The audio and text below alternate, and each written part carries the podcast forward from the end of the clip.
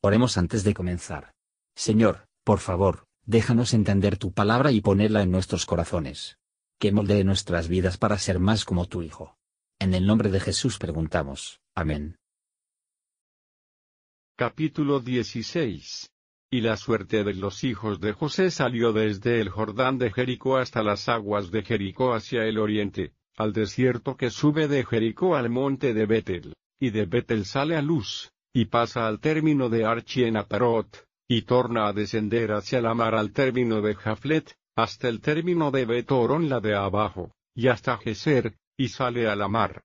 Recibieron pues heredad los hijos de José, Manasés y Efraín, y fue el término de los hijos de Efraín por sus familias, fue el término de su herencia a la parte oriental, desde Atarotardar hasta Betorón la de arriba, y sale este término a la mar, y a Mismetat al norte, y da vuelta este término hacia el oriente a Tanatzilo, y de aquí pasa al oriente a Janoa, y de Janoa desciende a Atarot, y a Narata, y toca en Jericó, y sale al Jordán. Y de Tapua torna este término hacia la mar al arroyo de Cana, y sale a la mar.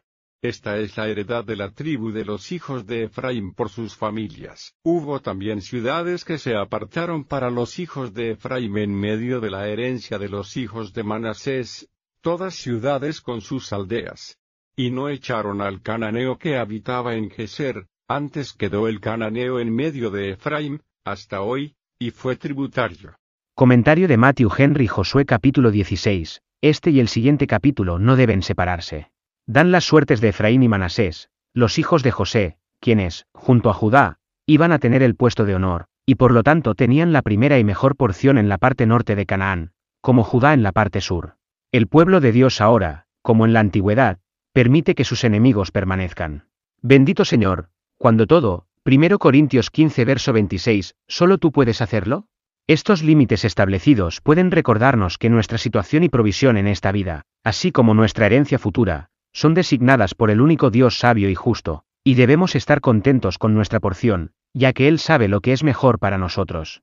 Y todo lo que tenemos es más de lo que merecemos. Gracias por escuchar y si te gustó esto, suscríbete y considera darle me gusta a mi página de Facebook y únete a mi grupo Jesús Answers Prayer.